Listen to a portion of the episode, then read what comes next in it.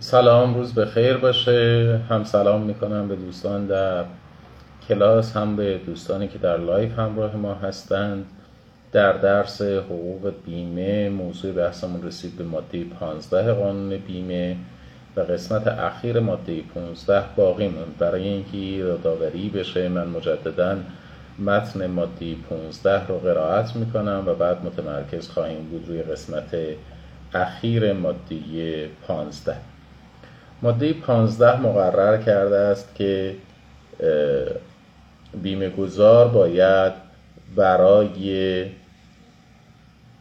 جلوگیری از خسارات مراقبتی را که عادتا هر کس از مال خود می نماید نسبت به موضوع بیمه نیز بنماید. و در صورت نزدیک شدن حادثه یا وقوع آن اقداماتی را که برای جلوگیری از سرایت و توسعه خسارت لازم است به عمل آورد. و اولین زمان امکان و منتهی در ظرف پنج روز از تاریخ اطلاع خود از وقوع حادثه بیمهگر را مطلع سازد.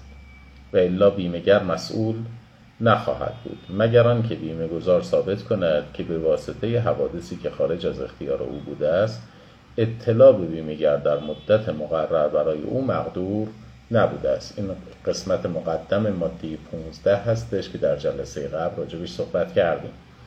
و عرض کردم که یکی از اصول بنیادین عقد بیمه رو مطرح می‌کنه یعنی اصل اجتناب پذیری یا اجتناب ناپذیری و خدمتون عرض کردم که هر عقد بیمه مبتنی بر دو اصل اساسی است. یکی احتمالی بودن و دوم غیر قابل اجتناب بودن. یعنی آنچه که موضوع بیمه واقع می شود نباید امر قطعی باشد نباید امر محال باشد. باید احتمال وقوع و احتمال عدم وقوع داشته باشد. ما به این میگیم اصل احتمالی بود. اما در صورت وقوع حادثه در واقع احتمالی بودن مربوط به حادثه میشه. اما در صورت وقوع حادثه حالا خسارت باید غیر قابل اجتناب باشد.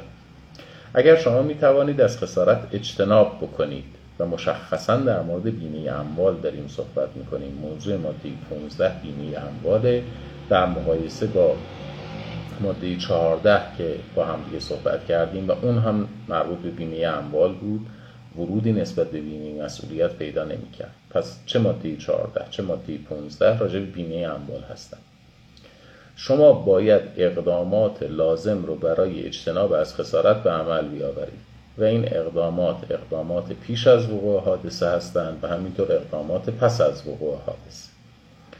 به عنوان مثال اگر شما دارید در یک انباری بیمه آتش سوزی تحصیل می کنید ضرورت دارد که این بیمه آتش سوزی مستظهر باشه به اقداماتی که شما برای اجتناب از خسارت انجام می‌دید یعنی سیمکشی استاندارد یعنی داشتن سیستم fire fighting اطفاء حریق یعنی طبقه بندی کالاها. کالاهایی که اشتعالزا هستند در انبارهایی در کنار باقی کالاها نگهداری نشن. ما به این میگیم اجتناب از خسارت قبل از وقوع خسارت. اما بعد از اینکه حادثه واقع شد هم ما باید از سانحه جلوگیری بکنیم از عوارض سانحه جلوگیری بکنیم. یعنی اگر امکان دارد که خسارت رو کم بکنیم باید خسارت رو کم بکنیم. به میزانی که ما اقدامات مقدماتی انجام نداده ایم برای جلوگیری از وقوع سانحه. به میزانی که ما اقدامات لازم را انجام نداده ایم برای کاهش خسارت پس از وقوع سانحه. قاعده کم بیمگی ایمال میشه و بیمهگر مسئول جبران خسارات قابل اجتناب نخواهد بود. دقت هم بفرمایید این مربوط به بیمه اموال می شود موضوع بحثمون بیمه مسئولیت نیست. اینها مباحثی بود که جلسه قبل راجبش صحبت کردیم. در این جلسه وارد قسمت اخیر ماده 15 میشیم. قسمت اخیر ماده 15 مقرر کرده. مخارجی که بیمه گذار برای جلوگیری از توسعه خسارت می نماید بر فرض که منتج به نتیجه نشود به عهده بیمهگر خواهد بود. ولی هرگاه بین طرفین در موضوع لزوم مخارج مزبوره یا تناسب آن با موضوع بیمه اختلافی ایجاد شود حل اختلاف به حکم یا محکمه رجوع می شود دقت بفرمایید. عرض کردم خدمت شما بزرگواران که اجتناب از این خسارات دو مرحله داره. یکی قبل از وقوع سانحه یکی بعد از وقوع سانحه. قسمت اخیر ماده 15 داره در مورد مخارجی صحبت می‌کنه که بعد از وقوع سانحه رخ میده.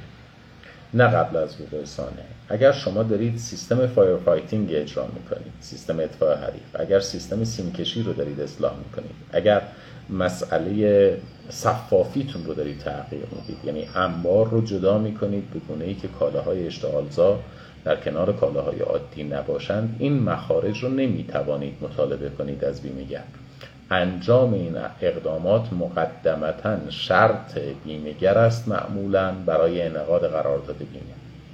پس بنابراین قسمت اخیر ماده 15 در مورد خسارات پس از وقوع سانحه داره صحبت می‌کنه.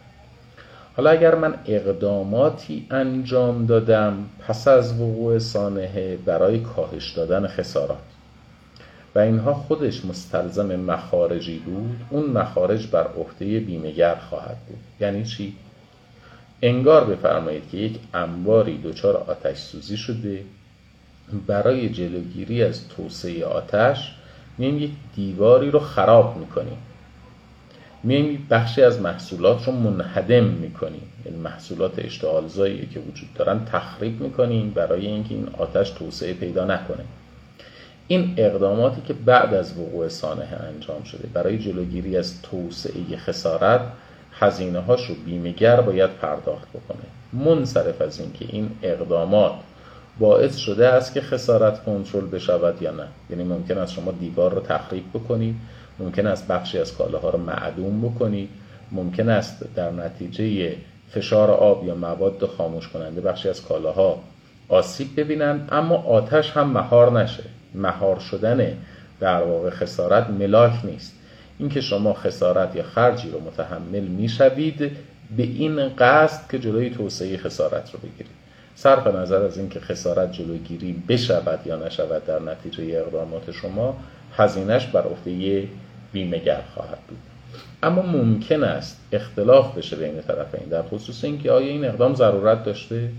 یعنی آیا اساسا خراب کردن این دیوار آیا استفاده کردن از آب برای مثلا خاموش کردن یا آیا عرض بکنم خدمتتون که معدوم کردن بخشی از کالاها اساسا ضروری بوده برای توسعه آتش یا نبود یا اینکه متناسب بوده است یا نبوده است؟ مثلا کالاهایی که در اونجا هستش 100 واحد ارزش داره ولی تخریبی که ما داریم ایجاد می‌کنیم 150 واحد تخریبه برای اینکه جلوی اون 100 واحد خسارت رو بگیریم اگر کیس از این دست باشه یعنی بین طرفین اختلاف به وجود بیاد که اون اقدامات ضرورت داشته است یا نداشته است اولا و ثانیا اون اقدامات متناسب بوده است یا نبوده است. این میشه اختلاف بین طرفین این. اختلاف هم قابل تر هست در محکمه یعنی در نزد مراجع قضایی هم قابل تر هستش در نزد حکم یا داور. پس بنابراین موضوع فرعی که ما از ماده 15 استنباط می‌کنیم این هستش که ارجاع اختلافات بیمه به داوری با جواز مواجه هستش. ما اختلافات مربوط به بیمه رو می‌توانیم به داوری ارجاع بدهیم تابع مقررات داوری است. یعنی نسبت به این حکم قابلیت ارجاع به داوری مقررات داوری حکومت دارد. اگر مسئله مربوط به داوری مربوط به اموال عمومی دولتی باشد میبایست اصل 139 قانون اساسی رو رعایت بکنیم و سایر مقرراتی که در مورد داوری وجود داره.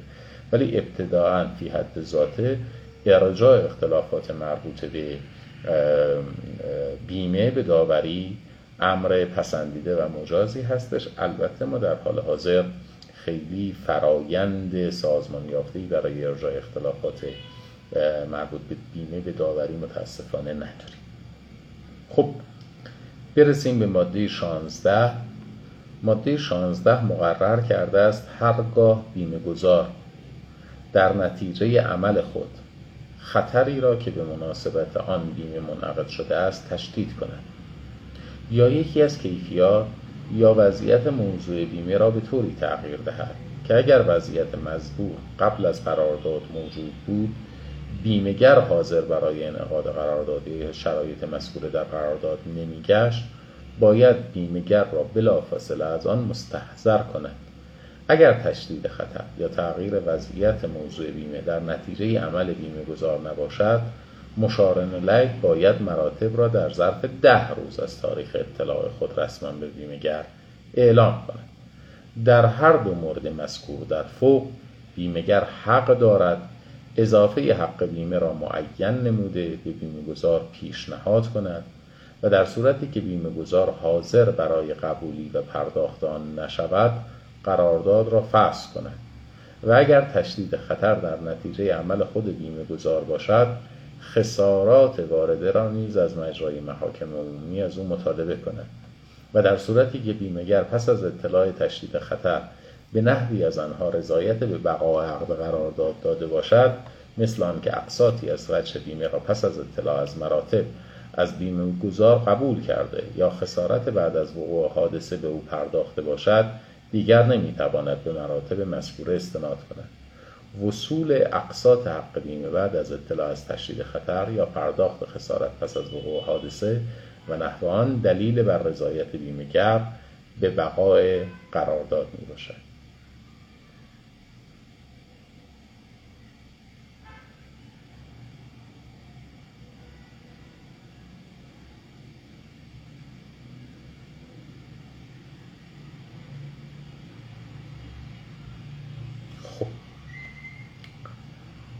ماده 16 باز دوباره همون قاعده عمومی رو که پیشتر خدمتون عرض کردم به خاطر داشته باشید. ما از یک مدل قانون نویسی کاملا داریم استفاده می‌کنیم در اینجا. یعنی قاعده کلی معمولا بیان نمیشه به صورت مستقل.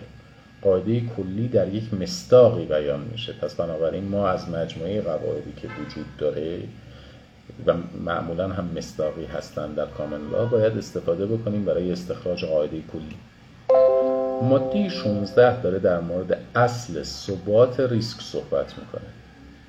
یعنی در عقد بیمه ثبات ریسک ابتداعا و استدامتا شرط هستش. ریسک نباید در طول مدت عقد بیمه تغییر پیدا بکنه. نمی بایست افزایش پیدا بکنه. چون گویا اگر ریسک تغییری پیدا بکنه احتمالش یا اثرش بیشتر بشه در واقع موضوع عقد تغییر پیدا کرد. دو فرض رو قانونگذار در ماده 16 از همدیگه تفکیک می‌کنه. میگه که اگر عملی خودش انجام بدهد که باعث تشدید بشود یا اینکه تشدید اتفاق بیفته اما در نتیجه عمل بیمه گذار نباشه. در هر حال قسیممون چیه؟ تشدید خطره. حالا این تشدید خطر گاهی اوقات منتصب به عمل خود فرد است گاهی اوقات منتصب به عمل او نیست. در هر دو حالت اثر حقوقی یکسانه. یعنی حکمی که بعدا در پاراگراف بعدی میاد یکسانه. تفاوت در اینه که اگر در نتیجه عمل خود بیمه گذار خسارت تشدید بشه بلا فاصله باید بیمهگر رو مطلع بکنه. اگر در نتیجه عمل او نباشد ظرف ده روز از تاریخی که اطلاع پیدا می‌کنه خطر تشدید شده است باید اعلام بکنه به بیمهگر این در مواردی است که خطر در طول عقد بیمه تغییر پیدا کرد.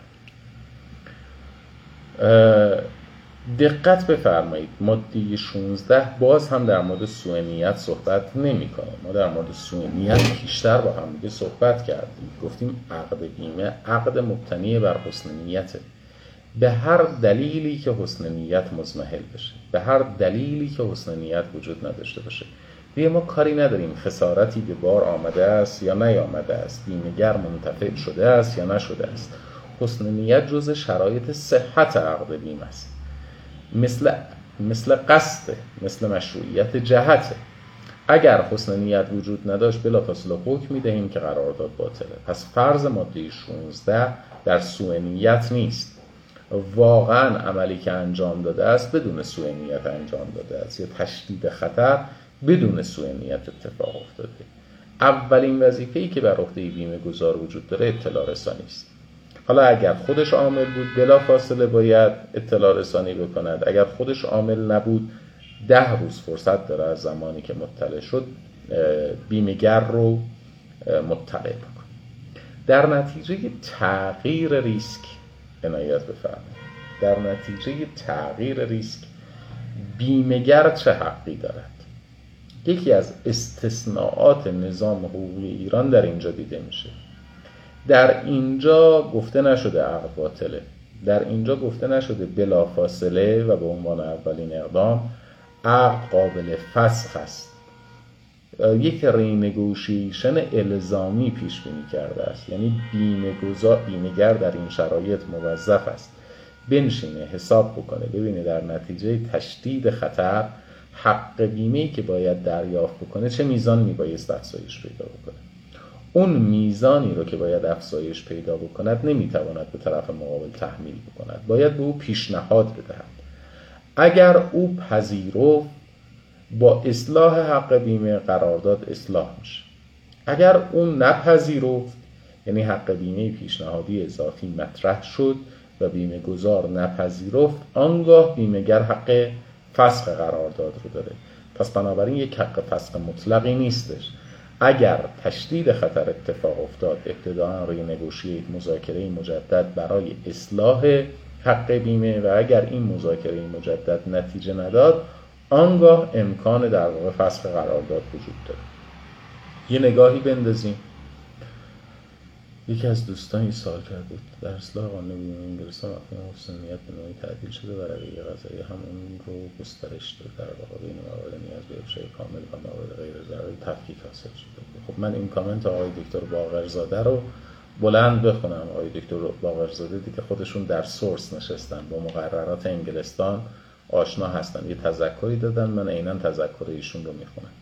ایشون فرمودن در اصلاح قانون بیمه انگلستان مفهوم حسن نیت به نوعی تعدیل شده و رویه غذایی هم اون رو گسترش داده. در واقع بین موارد نیازمند افشای کامل و موارد غیر ضروری تفکیک حاصل شده که به نظر می‌رسد برداشت درستی هم هست. یعنی ما وقتی داریم میگیم حسن نیت منظورمون عوامل موثر در ریسک عواملی که در احتمال و در اثر تاثیر می‌گذارند. اینها باید افشا بشود فرمایش آقای دکتر باقرزاده و تذکری که دادن کاملا تذکر به است ولی برای اینکه حکم رو مطالعه بکنیم دوباره قسمت اخیر ماده 16 رو با هم دیگه مرور بکنیم. در هر دو مورد مذکور در فرم. یعنی در مواردی که افزایش خطر در نتیجه عمل خود بیمه گذار است. و در مواردی که افزایش خطر اتفاق افتاده است بدون دخالت بیمه گذار. در هر دو مورد در شرایطی که حسن نیت وجود داره. در هر دو مورد مذکور در فوق یعنی در موارد افزایش خطر بدون سوء نیت بیمه گذار. بیمهگر حق دارد اضافه حق بیمه را معین نموده به بیمه گذار پیشنهاد کند. و در صورتی که بیمه گذار حاضر برای قبولی و پرداخت آن نشود یعنی رینگوشیت مذاکره مجدد قرارداد منتج به نتیجه نشود قرارداد را فسخ کند. چه کسی قرارداد را فسخ بکند؟ بیمه گذار بیمهگر می‌تواند قرارداد را فسخ کند. و اگر تشدید خطر در نتیجه عمل خود بیمه گذار باشد خسارات وارده را نیز از مجرای محاکم عمومی از او مطالبه کند و در صورتی که بیمهگر پس از اطلاع تشدید خطر به نحوی از آنها رضایت به بقای عقد عقد قرارداد داده باشد. یعنی ریسک تشدید شده بیمه گذار هم به تعهد خودش عمل کرده اطلاع داده که ریسک تشدید شده. اما به قول فرنگی ها بیمهگر اکشنی نمی‌گیره اقدامی نمی‌کنه. نه قرارداد رو پیشنهاد اصلاح در واقع حق بیمه رو میده نه مذاکره بین طرفین در مورد اصلاح حق بیمه اتفاق میفته عقد بیمه به همون صورتی که بوده ادامه پیدا می‌کنه. می‌گوید اگر رضایت داد عقد بیمه به قوت خودش باقی است و بیمهگر هم مسئول جبران خسارات خواهد بود. بعد میاد مصادیق رو بیان می‌کنه. و در صورتی که بیمهگر پس از اطلاع تشدید خطر به نحوی از آنها رضایت به بقای عقد قرارداد داده باشد مصداق بیان می‌کنه. مثل آنکه اقساطی از بچه بیمه را پس از اطلاع از مراتب از بیمه گذار قبول کرده یا خسارت بعد از وقوع حادثه به او پرداخته باشد دیگر نمی‌تواند به مراتب مذکور استناد کند. یعنی اگر حق بیمه گرفت به همون روال سابق. اگر خسارت داد به همون روال سابق. حق بیمه اضافی پیشنهاد نکرد. دیگه وقتی که باید جبران خسارت بکنه نمی‌تونه بگه آها من یادم اومد. اون موقع من می‌توانستم حق بیمه اضافه مطالبه کنم. چون حق بیمه رو می‌توانستم مطالبه بکنم حالا قرارداد را قابل فصل می‌دانم. حالا مطالبه حق بیمه می‌کنم.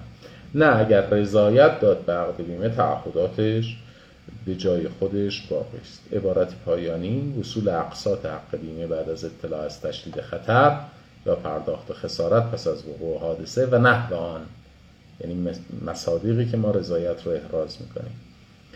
دلیل بر رضایت بیمهگر به بقای قرارداد می باشد خب ما در ماده 15 و در ماده 14 داشتیم راجع به بیمه اموال صحبت می کردیم در ماده 16 داریم راجع به یک قاعده عمومی صحبت می کنیم در ماده بیمه اموال و در ماده بیمه مسئولیت. هر دو ماده 16 حاکم هستش. ماده 14 و 15 فقط در مورد بیمه اموال بود. ماده 17 قاعده دیگه ای رو بیان می‌کنه در صورت فوت بیمه گذار یا انتقال موضوع به دیگری. اگر ورسه یا منتقلان الی داره در مورد انتقال قهری و انتقال غیر قهری یا انتقال قراردادی صحبت می‌کنه. در صورت فوت بیمه گذار یا انتقال موضوع بیمه, موضوع بیمه به دیگری.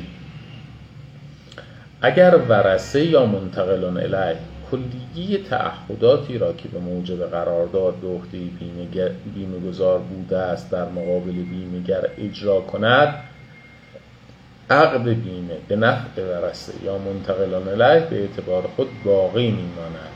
معهازا هر یک از بیمهگر یا ورسه یا منتقلان الیه حق فسخ آن را نیز خواهند از عبارت پایانی فراز نخست ماده 17 اینطور استنباط میشه که عقد بیمه را فرض کرده است عقدی است مبتنی بر شخصیت. من با شخص شما قرارداد میبندم. من شخص شما را بیمه می‌کنم. من تمایل دارم با این بیمه خاص کار بکنم. پس بنابراین وقتی انتقال اتفاق افتاد بیمهگر تغییر پیدا کرد. بیمه گذار تغییر پیدا کرد. بیمهگر می‌تواند قرارداد بیمه را فسخ کند. بیمه گذار می‌تواند قرارداد بیمه را فسخ کند. اما اگر ورسه کلیه تعهدات رو انجام دادن نه هر کدومشون به نسبت سهم خودشون. یعنی در واقع هر کدوم از ورسه و هر کدوم از منتقلان الیهن منفردن و مجموعا در مقابل بیمه باید تعهداتشون رو انجام بدن.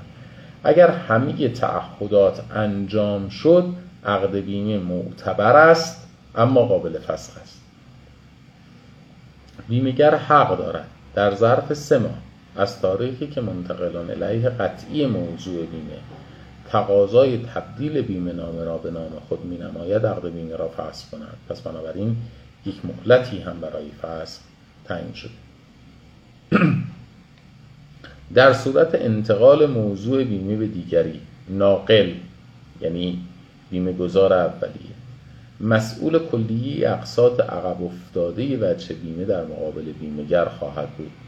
لیکن از تاریخی که انتقال را به بیمهگر انتقال را به بیمهگر به موجب نامه سفارشی یا اظهارنامه اطلاع می دهد نسبت به اقساطی که از تاریخ اطلاع به بعد باید پرداخته شود مسئول نخواهد اگر ورسه یا منتقلان علیه متعدد باشند هر یک از آنها نسبت به تمام بچه بیمه در مقابل بیمهگر مسئول خواهد بود. این رو از فراز ابتدایی هم می توانستیم استنباط بکنیم. چون همینطور که خدمتون عرض کردم میگه اگر براس یا منتقلان هم کلی تعهدات رو انجام داده باشند.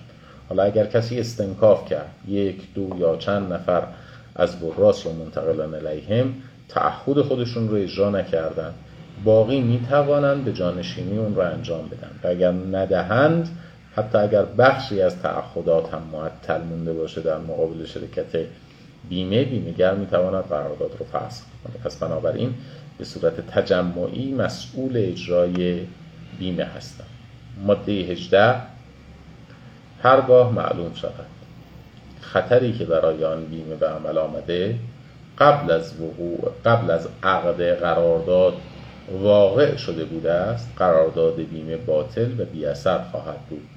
در این صورت اگر بیمهگر وجهی از بیمه گذار گرفته باشد عشر از مبلغ مزبور را به عنوان مخارج کسر و بقیه را باید به بیمه گذار مسترد دارد. این مربوط به همون اصل احتمالی بودن میشه. چرا عرض می‌کنم مربوط به اصل احتمالی بودن میشه؟ دلیلش این هستش که ببخشید یه لحظه این مشکل فنی رو من حل بکنم.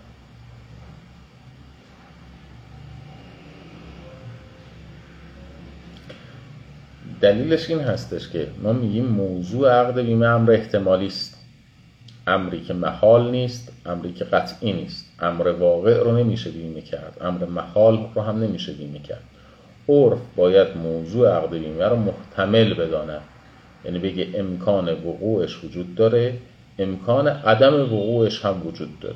یعنی وجود و عدمش هر دو محتمله. خب در اینجا میگه که اگر قبل از انعقاد عقد بیمه اون حادثه اون امر احتمالی واقع شده باشه. وقتی یه امر احتمالی واقع شده دیگه احتمال نیست امر موجوده. و چون امر قطعی امر احتمالی محسوب نمیشه قابل بیمه کردن نخواهد بود. پس عقد بیمه باطله به خاطر اینکه موضوعش منتفیه موضوع عقد بیمه یک احتمال. اون احتمال منتفی است نتیجتا عقد هم اعتباری نخواهد داشت. عقد منتفی خب. در چنین شرایطی عقد بیمه باطله اما به بیمهگر اجرت المثل تعلق می‌گیرد. میزان این اجرت المثل رو هم قانون تعیین کرده. یعنی میگه از مبالغی که وصول کرده عشرش رو ده درصدش رو یک دهمش رو. کسر می‌کند به عنوان اجرت باقیش رو مسترد می‌کند به عرض بکنم بیمه گذار. خب از ماده 19 به بعد ما وارد مصادیق مسئولیت بیمهگر میشیم. ماده 19 مقرر کرده است مسئولیت بیمهگر من خواهشم این هستش که به ماده 19 فوق العاده دقت داشته باشید چون ماده 19 از موادی هستش که شرکت های بیمه به صورت گسترده نقضش می‌کنن. مسئولیت بیمهگر عبارت است از تفاوت قیمت مال بیمه شده بلافاصله قبل از وقوع حادثه با قیمت باقی مانده یا آن بلافاصله بعد از حادثه. خسارت حاصله به پول نقد پرداخت خواهد شد مگر اینکه حق تعمیر و یا عوض برای بیمهگر در سند بیمه پیش بینی شده باشد. در این صورت بیمهگر ملزم است موضوع بیمه را در مدتی که عرفا کمتر از آن نمی شود تعمیر کرده یا عوض را تهیه و تحمیل نماید. در هر صورت حتی اکثر مسئولیت بیمهگر از مبلغ بیمه شده تجاوز نخواهد کرد. چند تا قاعده رو داره مطرح می‌کنه. یه تعهد بیمهگر به جبران خسارت چیه؟ یک لحظه قبل از وقوع حادثه این مال چند میارزد؟ یک لحظه بعد از وقوع حادثه مال چند میارزد؟ ما هدفمون از عقد بیمه بازگشت به وضعیت سابق سیاد اینتگرو می‌خوایم زیان دیده رو برگردانیم به یک لحظه قبل از وقوع حادثه زیانبار. او خودرویی داشته صد میلیون میارزیده. حالا خسارتی اتفاق افتاده. این خودرو 80 میلیون میارزه. هدف ما از عقد بیمه این هستش که زیان دیده رو برگردانیم به یک لحظه قبل از وقوع حادثه زیانبار یعنی که نه این خودرو براش حادثه اتفاق نیفتاده. همون 100 میلیون قبلی میارزه. پس قیمت مال رو یک لحظه قبل از وقوع سانحه در نظر می‌گیریم. قیمت مال رو یک لحظه بعد از وقوع سانحه در نظر می‌گیریم. ما به تفاوت اینها میشه مبلغ مسئولیت بیمهگر در مقابل بیمه گذار چرا عرض می‌کنم شرکت های بیمه این رو رعایت نمی کنند دلیلش این هستش.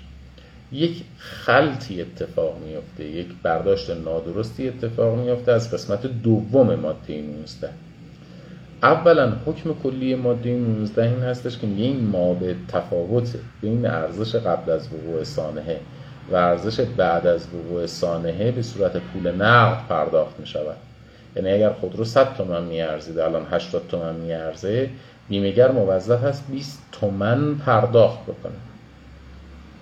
ولی در عین حال اونجایی که باعث برداشت اشتباه میشه اینه که بیمهگر می‌تواند شرط بکند من تعمیر می‌کنم. شرط بکند من در واقع عوضش رو به شما میدم. یعنی اگر سپر شما آسیب دیده من این سپر رو تعمیر می‌کنم برای شما.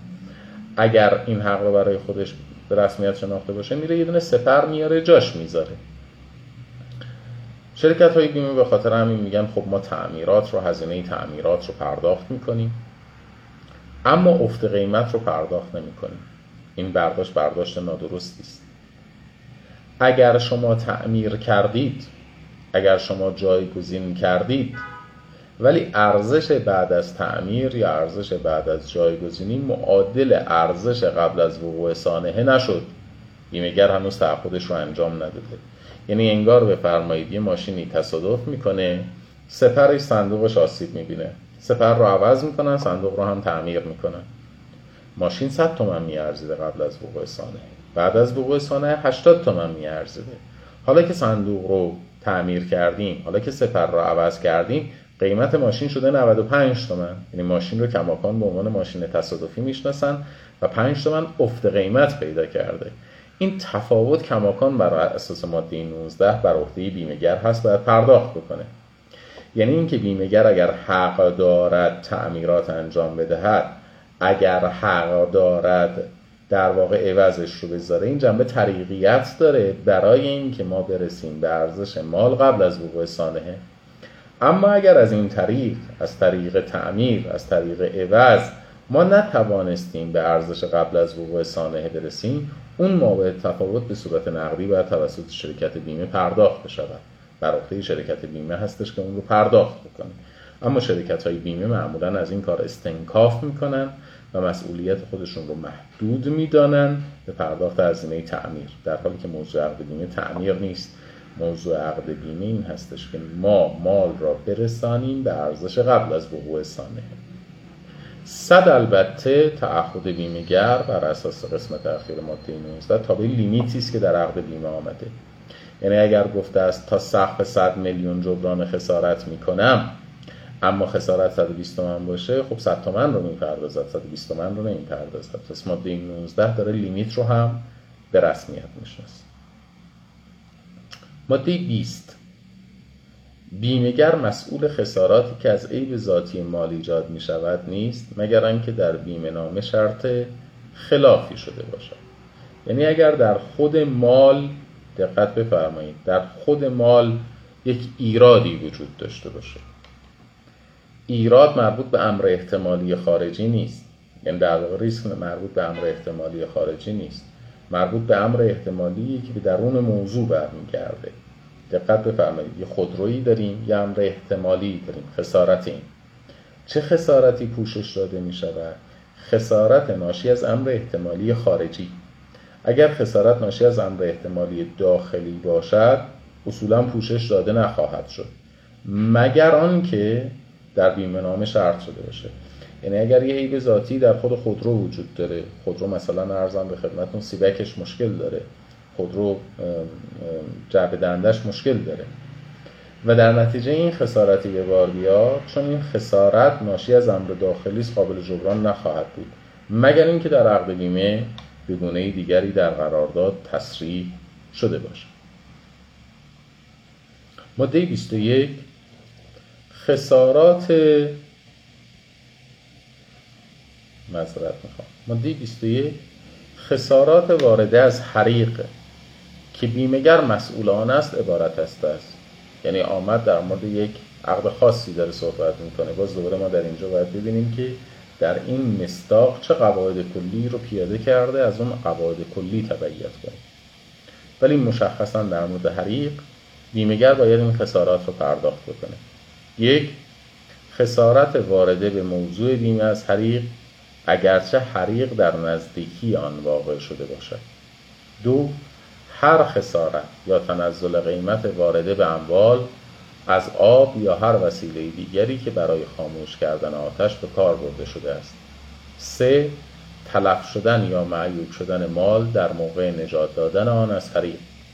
چهار جلو... چهار خسارت وارده به اموال بیمه شده در نتیجه خراب کردن کلی یا جزئی بنا برای جلوگیری از سرایت یا توسعه حریم در همین جلسه یه ماده دیگری رو با هم دیگه مرور کردیم که به نظر می‌رسد تمام این مصادیق رو در اونجا پوشش داده و در موردش صحبت کرده. اگر عنایت بفرمایید ماده 15 قسمت اخیر ماده 15 که موضوع جلسه ابتدای کلاسمون بود در موردش صحبت کردیم یه قاعده کلی میگه. یه مخارجی که بیمه گذار برای جلوگیری از توسعه خسارت می نماید بر فرض که منتج به نتیجه نشود به عهده بیمه گر خواهد بود. قاعده چی بود؟ قاعده این بود که خسارت باید قابل اجتناب نباشد. اگر من برای اجتناب از خسارت متحمل هزینه شدم اون هزینه رو باید بیمهگر پرداخت بکنه. من وظیفم اجتناب از خسارته اگر برای اجتناب از خسارت خسارتی حاصل شد اون خسارت متناسب و ضروری بود بیمهگر باید جبران خسارت بکنه. در واقع ما در ماده 21 شاهد وضع قاعده جدیدی نیستیم. یعنی همون قاعده مندرج در زیل ماده 15 در قسمت اخیر ماده 15 عینا در ماده 21 هم مورد شناسایی قرار گرفته همون مورد بحث قرار گرفته در اینجا. می‌گوید خسارات وارده به موضوع بیمه از حریق اگرچه حریق در نزدیکی آن واقع شده باشد. یعنی این موضوع بیمه است یک مالی موضوع بیمه هست در مورد یک خطری امر احتمالی خارجی آتش سوزی. یه لازم نیست خود این آتش بگیره. ممکن این امر احتمالی این امر احتمالی خارجی آتش در مجاورتش باشه. پس بنابراین هم امر احتمالی است هم امر احتمالی خارجی باید جبران خسارت بشه. یعنی قاعده قاعده جدیدی نیست. قاعده هستش که قبلا دیده بودیم. این تکرار قاعده است که در ماده 20 وجود داره. یعنی آنچه که در بند یک ماده 21 آمده تکرار قاعده کلی مندرج در ماده 20 ولی باقیش مربوط میشه به قسمت اخیر ماده 15 هر خسارت یا تنزل قیمت وارد به اموال از آب یا هر وسیله دیگری که برای خاموش کردن آتش به کار برده شده است. من برای اینکه اجتناب بکنم از خسارت دارم در واقع آب میپاشم یا مواد خاموش کننده میپاشم روی مالی که بیمه شده. چون جلوی توسعه حریق رو به جاهای دیگه دارم می‌گیرم.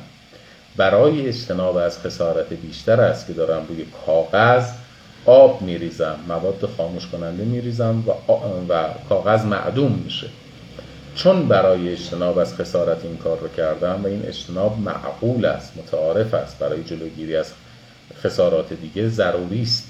بیمهگر وظیفه داره جبران خسارت بکنه. بنابراین مصداقی که در بند دوی ماده 21 آمده عینا همون قاعده کلی است. یعنی مستاقی است از قاعده کلی که در ماده 15 قسمت اخیر ماده 15 آمده.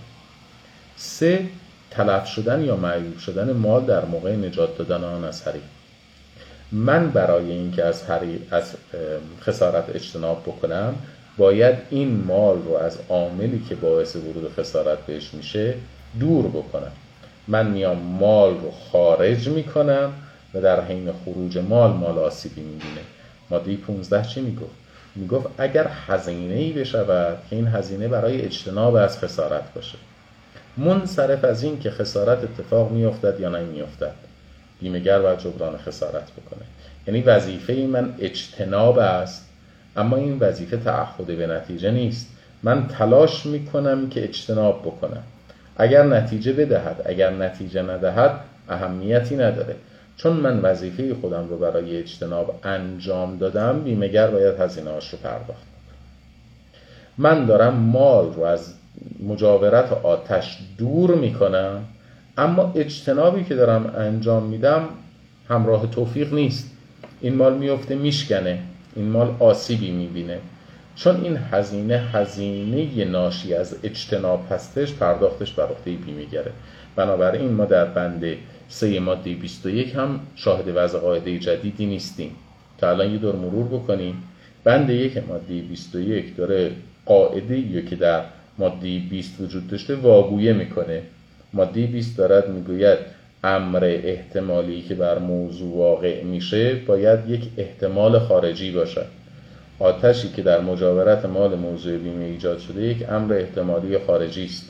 پس باید جبران خسارت بشود. بنده یک ماده 21 قاعده جدیدی نمیگه. واگویه می‌کنه قاعده که در ماده 20 وجود داشته. در بند دو و سه هم دیدیم.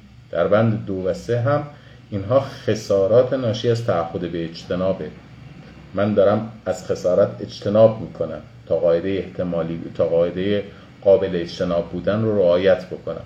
دارم اجتناب می‌کنم از خسارت اما در نتیجه اجتناب من خسارت دیگری به بار میاد.